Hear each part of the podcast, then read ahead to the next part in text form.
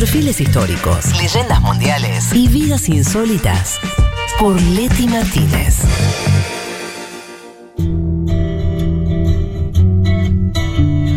Bueno, Leti, no sé si te, si es, eh, ¿cómo es que dice el, el separador? Si es una leyenda. Ah, me, me encantó el separador nuevo. Eh, pero mitos históricos. Pero est- esto, esto tiene bastante carnadura, ¿no? No, no diría ni que es leyenda ni mito.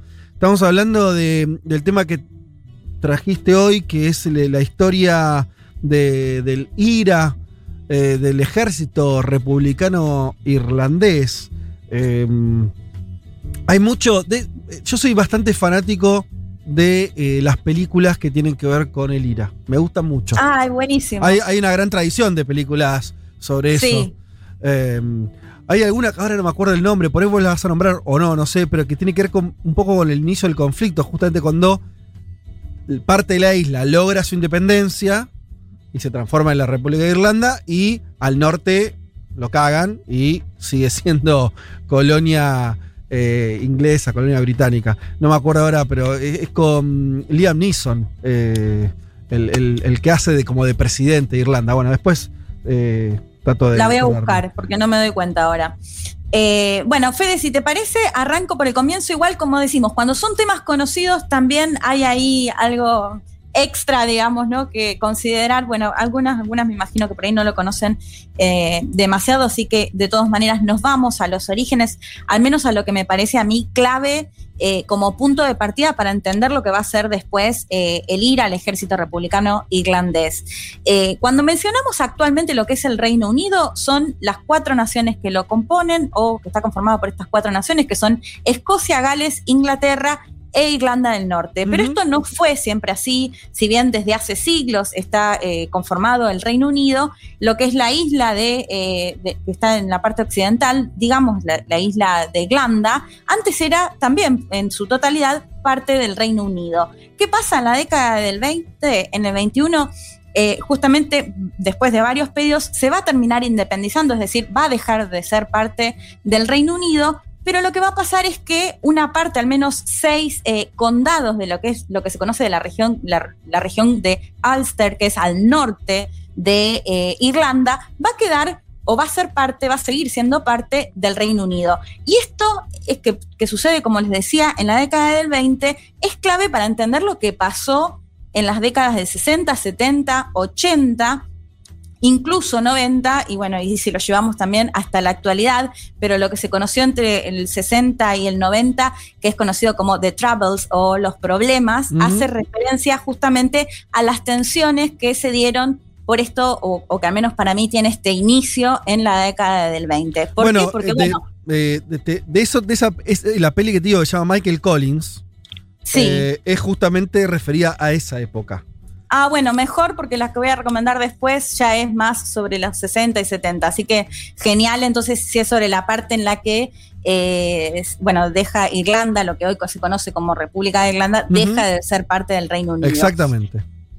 ¿Qué va a pasar en esta región del norte de lo que es actualmente Irlanda del Norte, lo que se conoce como Irlanda del Norte? Bueno, que había una, hay una mayoría protestante, que es la religión que por ahí más se profesa en el resto del el Reino Unido, y una minoría de católicos, que eh, el catolicismo sí es lo que, la religión que más se profesa en el resto de Irlanda. Lo que va a pasar es que se van a empezar a generar estas tensiones. A ver, esto siempre es válido remarcarlo para muchas de las regiones cuando se menciona que son conflictos religiosos. Bueno, no necesariamente, si bien sabemos que por ahí lo étnico, lo religioso y demás suele generar por ahí alguna, algunas diferencias, eh, lo que empieza a pasar acá concretamente es que se divide entre quienes ya son considerados nacionalistas, Mm. que, eh, que, que querían dejar de ser parte del Reino Unido, que estaban con esta idea de que Irlanda tenía que ser un país completamente de toda la isla y no ser de parte del Reino Unido, y quienes van a ser considerados los unionistas que sí quieren seguir siendo parte de, eh, del Reino Unido.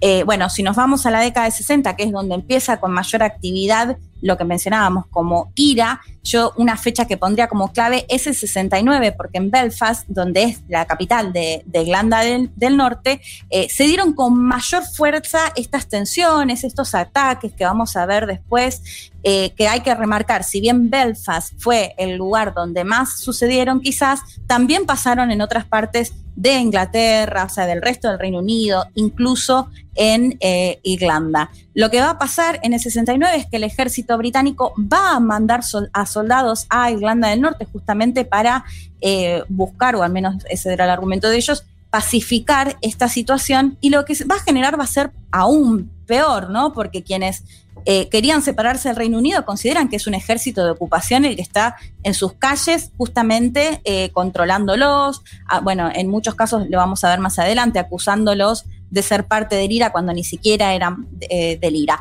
Pero si les parece, ya escuchamos a nuestro invitado de hoy, que es Julián Jorazandian, politólogo, maestrando interacción regional. Eh, se especializa, estudió el Reino Unido y sobre todo lo que tiene que ver con el Brexit. Y él nos contaba eh, acerca de qué buscaba el IRA en su momento cuando surgió. Lo escuchamos. El IRA fue un movimiento que perseguía la reunificación de Irlanda, sosteniendo que la mayoría protestante que se asentaba en el norte de la isla, hoy territorio de Irlanda del Norte, formaba parte de una ocupación británica y que Irlanda debía ser una sola. Por eso sus orígenes se remontan a principios del siglo XX, cuando se dan los esfuerzos por parte de la población irlandesa de lograr autonomía por fuera del imperio británico. Y todo lo que trae aparejado las revueltas, alzamientos y, guerras que se dan en ese territorio y donde toma protagonismo este movimiento ya como un grupo paramilitar organizado es en la década de los 60 y esto se va a extender durante los 70 y los 80 donde se toman las calles de Belfast y se convierte en un escenario de casi guerra civil o con atentados terroristas regulares, no solo entre el grupo IRA, sino también entre otras facciones eh, paramilitares que sostenían el brazo contrario, que eran los unionistas que querían seguir perteneciendo al territorio del Reino Unido. Muy bien, interesante como, como planteado esto, ¿no? Básicamente la idea de que dentro de Irlanda del Norte y es lo que estalla, ¿no? los republicanos y los unionistas que también son irlandeses, pero quieren seguir siendo parte de Gran Bretaña. Claro, interesante esto porque lo que él menciona, UDA, pero hay otros, que es la Asociación de Defensa de Ulster, entre mm. otros, como les mencionaba, van a ser parte también como una especie de paramilitares, ¿no? Porque, eh, eh, de hecho, ya aprovecho y les recomiendo un documental, eh, ahora se los menciono bien, a ver el nombre, Sunday at 5, domingo a las 5, porque acá en este documental lo que se puede ver es, los entrevistan a ex detenidos tanto de Lira como de UDA, y lo que ellos contaban es, bueno, nosotros considerábamos que los soldados británicos no nos podían cuidar o no nos estaban mm. cuidando. Entonces, por ese motivo empezamos a crear estas organizaciones. Entonces, la tensión estaba no solo con el IRA, sino con UDA y además los soldados eh, británicos en territorio eh, irlandés, y esto va a estar marcado en estas décadas. A tal punto que en el 70, o sea, ya un par de años antes, se habían construido muros mucho más precarios, con alambre y demás, y en los 70 ya se va a construir con otro tipo de materiales e incluso con alturas que llegan a 7 u 8 metros, no solo en Belfast, sino también en otras regiones de Irlanda del Norte, que básicamente va a separar a los barrios católicos de los protestantes, buscando justamente, de hecho se los conoce como peace wall, o sea, buscando eh, la paz o buscando disminuir los atentados, disminuir los actos violentos en una, región que, estaba marcada justamente, o que estos años estuvieron marcados por este tipo de episodios. De hecho, uno de los más eh, reconocidos es eh, Bloody Sunday, Domingo Sangriento, que sucede el 30 de enero de 1972. Hay una marcha eh, en la que se pedía justamente, había una legislación del año anterior en la que se enjuiciaba en muchos casos a sospechosos de pertenecer al IRA sin ningún tipo de juicio. Entonces lo que van a empezar a pedir eh, en esta marcha en parte tiene que ver con eso. Lo que sucede es que asesinan a 13 personas, bueno, y pasa a ser como uno de los hechos más... Mm. Eh, más rechazados, por supuesto, hasta, hasta el día de hoy y de los que más se recuerda de todas estas épocas, al margen de todos los atentados y, demás. Eh, bueno, de hecho ahí les recomendaba, acá también les recomiendo un clásico, Fede, si, si, te gustaron las películas irlandesas, que seguramente viste porque es realmente un clásico, In the Name of the Father, en el nombre del padre, una película de 1993, para quienes no la hayan visto, háganlo, y para quienes la hayan visto hace muchos años, vuelvan a verla, porque me pasó que la había, la había visto hace un tiempo y la volví a ver para, para la columna. Justamente acá lo que, lo que sin spoilear nada, ¿no? En esta película lo que se ve es un caso de un chico que eh, lo detienen justamente acusándolo de que formó parte del IRA, acusándolo de que eh, formó parte de un atentado en un bar en Londres y, eh, o sea, que se demuestra que es toda una causa armada, ¿no? Pero bueno, en parte esto eran las protestas que se daban o lo que venía rechazando parte de la sociedad irlandesa. De hecho, el Sonda tema... Bloody Sunday es el tema aparte de, de YouTube histórico, ¿no? El del que escribe Bono hablando de ese domingo sangriento del 72, Leti. Sí, exacto, sí. Buena, Juanma. Sabía que me ibas a aportar alguna nota musical. Bien ahí, me gustó. Eh, después, de hecho, el documental que les recomendaba antes, el de Sunday at Five, ahí que les decía que hay distintos testimonios sobre ex detenidos, porque esto va a ser una parte muy importante, eh, digo, además de todas las cuestiones de violencia y demás, ¿qué pasa con los prisioneros de, eh, de IRA? Mira, tuve un furcio ahí con ETA, porque me hizo acordar mucho, de hecho, cuando hicimos la columna de ETA, uno de los grandes pedidos, sobre todo de los familiares, es qué pasa con el trato que se les da en la cárcel a quienes eh, formaron parte. Bueno, lo que pasa en el caso de los irlandeses es que se van a llevar adelante distintos tipos de huelgas durante la década del 70 y del 80, porque lo que pasa es que se les quita el rango de presos políticos y se los empieza a tratar a partir del 76 como simples delincuentes. Entonces, lo que ellos empiezan a pedir justamente es para que se cambie ese, ese rango, digamos, que tenían hasta ese momento, y lo van a hacer con distintas huelgas que van a quedar muy marcadas. Una tuvo que ver con las huelgas de las mantas, que básicamente estaban con desnudos y con frazadas. Otra que se conoce como la huelga de la suciedad, porque lo que ellos decían es que cuando intentaban ir a, hacer, a tirar el pis que hacían y eso, los atacaban en las mismas cárceles y eh, es medio asqueroso lo que voy a contar, pero básicamente lo que hacían era hacer y, cagar en las mismas celdas, de hecho cuestiones que contaban hasta cómo pasaban todo por las paredes y demás porque ellos mismos no soportaban este dolor, pero este olor, pero em, en modo protesta, ¿no? Justamente. Mm. Y lo que pasa ya en el 80, que en otra columna lo hemos contado ya con la llegada de quien fue conocida como la Dama de Hierro, Margaret Thatcher, es que en el 81 empieza una huelga em, de, de hambre y bueno, va a haber todo un forcejeo ahí. Thatcher va a permanecer muy dura con esta idea de tratarlos como delincuentes comunes, de no otorgarles otro tipo de eh, trato a los prisioneros y prisioneras de, IRA o incluso sospechosos de IRA. Y lo que va a pasar es que ahí va a, a emerger una figura bastante conocida que se trata de Bobby Sands, porque él va a llegar, a, va a ser electo parlamentario estando preso. Después no va a poder asumir, pero esto sí va a captar mucha atención mediática. Lo que va a pasar además que en estas huelgas que les venía mencionando por, eh, por, más derechos dentro de las cárceles, es que al menos mueren 10 personas en estas huelgas de hambre. Y uno de ellos fue Bobby Sands, de hecho es, es muy conocido eh, el funeral que se hizo porque fue realmente muy masivo. Esto va a generar eh, me, contaba Julián, por ejemplo, el partido, eh, y esto seguramente Juan, cuando comentemos más la parte de actualidad, lo puede contar más en detalle, el partido Sinn Féin, considerado el brazo político del IRA, que hasta el momento quizás no había tenido tanto apoyo, y cuando se empieza a dar esta organización, incluso o sea, la organización esta que surge dentro de las cárceles, va a, aparecer, va, se va a dar más apoyo, digamos, a este partido que, como les mencionaba, considerado el brazo político de... Claro, ese es el punto de inflexión de o los que te cuentan la estrategia política, incluso de Jerry Adams, que es como el líder que en ese momento estaba muy cercano al aire, y después él a partir de ese episodio dice, bueno, acá hay, otra cosa para hacer y el terreno es la política, ¿no? Es como el, gran punto de inflexión de esa estrategia. Y claro, es la construcción de Sinn Féin con, con Adams como, Claro. Sí, exacto. Es el momento en el que además se plantea esta idea de, bueno, por la violencia ya no vamos a poder seguir o no es el camino, digamos, a seguir, a tal punto que ya en 1998 se firma lo que se conoce como The Good Friday Agreement o Acuerdo de Viernes Santo, que es básicamente el cese al fuego, lo firma el 10 de abril ya un primer ministro, ya un Tony Blair en el poder.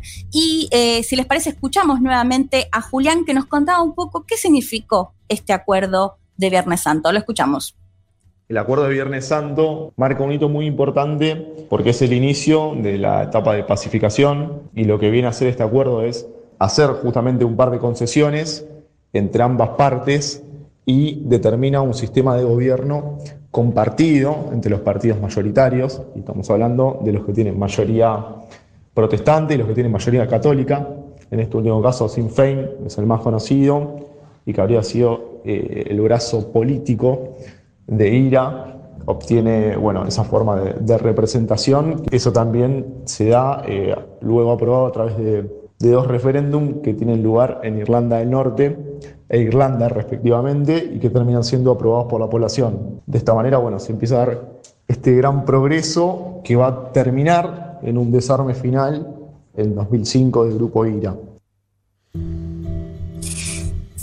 Bien. Bueno. Ahí Julián nos contaba un poco esto, ¿no? De los acuerdos que tenían como principal objetivo la pacificación, pero ya es la cuestión concreta de que eh, el IRA o quienes simpaticen con el IRA lo van a hacer en, eh, en el ámbito más político. Hay que decir, bueno, eh, Julián lo comentaba, en el 2005 eh, es el desarme total. Se habla de un nuevo IRA, sobre todo desde 2012. De hecho, el asesinato de una periodista en el 2019 como que reabrió un poco esta idea. Lo que sí se cree es que son hechos mucho más aislados que el IRA, digamos, histórico o el IRA que estuvo activo sobre todo en estas décadas que, que les mencionaba antes. Ahora, a todo esto, ¿por qué me parecía interesante traerlo? Porque en las últimas semanas, meses, en realidad, desde que empezó sobre todo el tema del Brexit, sumergieron, surgieron estas ideas de el temor a que se termine con estos acuerdos de pacificación que lo habíamos, que mencionábamos recién, ¿no? De hecho, Juan, vos creo que en alguna columna lo contaste. Una columna, nosotros dedicamos una columna hace unas semanas, a ver cuando, así, hace unos meses ya, hablando de la cuestión del Brexit, eh, aprovechando para pensar un poco eso y también a partir del conflicto y los enfrentamientos que se reactivaron entre protestantes y católicos en Irlanda del Norte. Sí, y es interesante decir, yo les mencionaba hoy lo de las Peace Wall, o sea, los muros estos que siguen estando, o sea, si bien entiendo que está la idea de en algún momento eh, sacarlos en su totalidad, siguen estando y hablan de una historia que de todas maneras es eh, muy reciente. Ya para ir cerrando, escuchamos si les parece el último audio de Julián, donde nos contaba justamente esto. ¿Qué pasa con el Brexit? ¿Por qué eh, volvió a ser tema el acuerdo del Viernes Santo y esto que se creía que ya era parte de la historia de Irlanda del Norte? Lo escuchamos. Lo que pasa con el Brexit es que vuelve a revivir esta cuestión que justamente demandó mucho tiempo de negociación eh, entre la Unión Europea y el Reino Unido, que termina definiendo un protocolo de Irlanda, una cláusula especial en el acuerdo de retirada, que evita la frontera dura, eh, los controles entre lo que es Irlanda del Norte e Irlanda, o sea, entre lo que pasa a ser territorio británico en Irlanda del Norte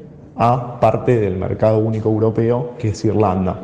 Entonces justamente ahí se, se presenta el problema de, dónde se delimita, si no es en esa frontera física en la isla, el ingreso y egreso de exportaciones y, bueno, e importaciones entre los dos territorios. Y justamente ahí se define qué va a ser en el mar de Irlanda.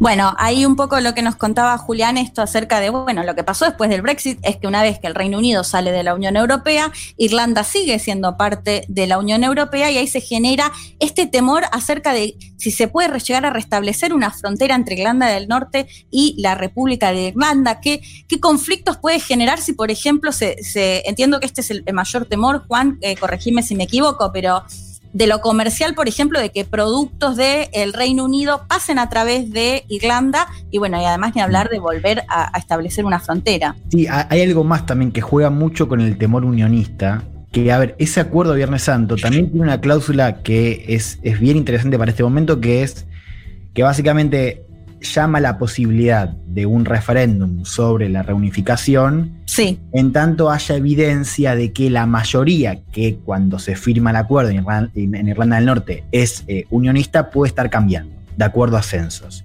¿no? Entonces hay una idea de que eh, los Perdón, que republicanos... lo que estaría cambiando es eh, el, el- que sean mayoría los, los pro-unionistas. Claro. No, al revés. No, al revés, Ah. claro, que se, que se quieran ir de la- del Reino Unido. Exactamente. Por o sea, eso, por eso, que dejen de ser mayoría los, los que dejen de ser mayoría, Ah. sí. Porque eso es lo que, perdón, que le iba a preguntar tanto a, o a Juan Aletti, es, en las elecciones ahora el partido, la primera minoría es el Sinn Féin, entiendo yo. Eh, Hubo una, la última evidencia que tenemos en las generales de 2019, que es la última elección en Reino Unido. Sí. Vos hoy Irlanda del Norte tenés- la está gobernando, eh, o sea, es una- un gobierno compartido. La primera ministra es unionista, de hecho, es- hace poco renunció, está- se, se terminó la carrera eh, política, Arlene Foster, que fue la gran líder Sí. unionista en ese proceso de Brexit. Gobiernan lo- los unionistas, pero la vice es de Sinn Féin. sí. O sea, es un acuerdo compartido. Ahora, la última evidencia que tenemos es, es que en la elección de 2019 generales en Reino Unido, por primera vez en muchísimo tiempo, los, los partidos nacionalistas sacaron, católicos, sacaron más escaños que los unionistas. Claro. Esa es una evidencia que se está tomando de acá a un, a un censo que se tenía que completar el año pasado, de que esa mayoría puede estar cambiando, es decir, que se- los unionistas dejen de ser mayoría y sean los católicos nacionalistas una mayoría. ¿no? Entonces, ante esa evidencia, el acuerdo establece que debería haber un referéndum. Por eso también, o sea, si a eso le metes el Brexit, esta frontera y esta idea de que Irlanda del Norte no tiene las mismas condiciones que el resto del Reino Unido, bueno, se entiende más el- la incertidumbre y la bronca de. Sí, Juan, y, y si le sumás Escocia también, ¿no? Ahí nos preguntamos qué puede llegar a pasar en un futuro no muy lejano con el Reino Unido. Claro, que es también, porque además el los argumentos son muy similares a los que usó Johnson para irse de, de Reino Unido, ¿no? También, digo, hay algo eh, identitario y por supuesto histórico, pero también está esta idea de, bueno, nosotros también queremos decidir al menos, que es lo que dice Escocia, queremos definir que, dónde, dónde nos, nos ponemos. Entonces, también está esa idea del efecto dominó, ¿no? A Claro. ver qué pasa en Escocia y también Total. cómo eso eh, impacta en la causa republicana en Irlanda, ¿no? Claro, bueno, así que mucho por ver, porque además del Brexit todavía no estamos viendo nada, ¿no? Todavía estamos como ahí en un momento en el que no se sabe demasiado qué puede llegar a pasar. Así que bueno, por eso me parecía interesante traerlo, eh, hacer un poco de historia de cuál era el pedido histórico y qué es lo que puede llegar a pasar con esta actualidad y con la salida del Reino Unido de la Unión Europea. ¿Y quién te dice que dentro de poco dejemos de decir entonces Reino Unido, digamos nomás Inglaterra, que era una forma, Claro. Una forma, en Argentina se, de- en realidad se, hablaba de- se, se decía siempre Inglaterra, los Sí. ingleses, haciendo referencia a, a algo que tal vez se vuelva a ser real, ¿no? Y que eh, aquel reino se convierta finalmente en lo que, ¿cómo decirlo? Suena más justo al final, ¿no? La isla de Inglaterra, con sus ingleses ahí, ¿no? Eh, y dejando por ahí un poco más tranquilo a, a los escoceses y a los irlandeses que tengan sus finalmente sus países. ¿Quién te dice? Bueno, como siempre, excelente la columna de Leti. Ya venimos. Federico Vázquez, Juan Elman, Leticia Martínez y Juan Manuel Carr. Un mundo de sensaciones. Porque siempre hay que volver a explicar cómo funciona el sistema parlamentario.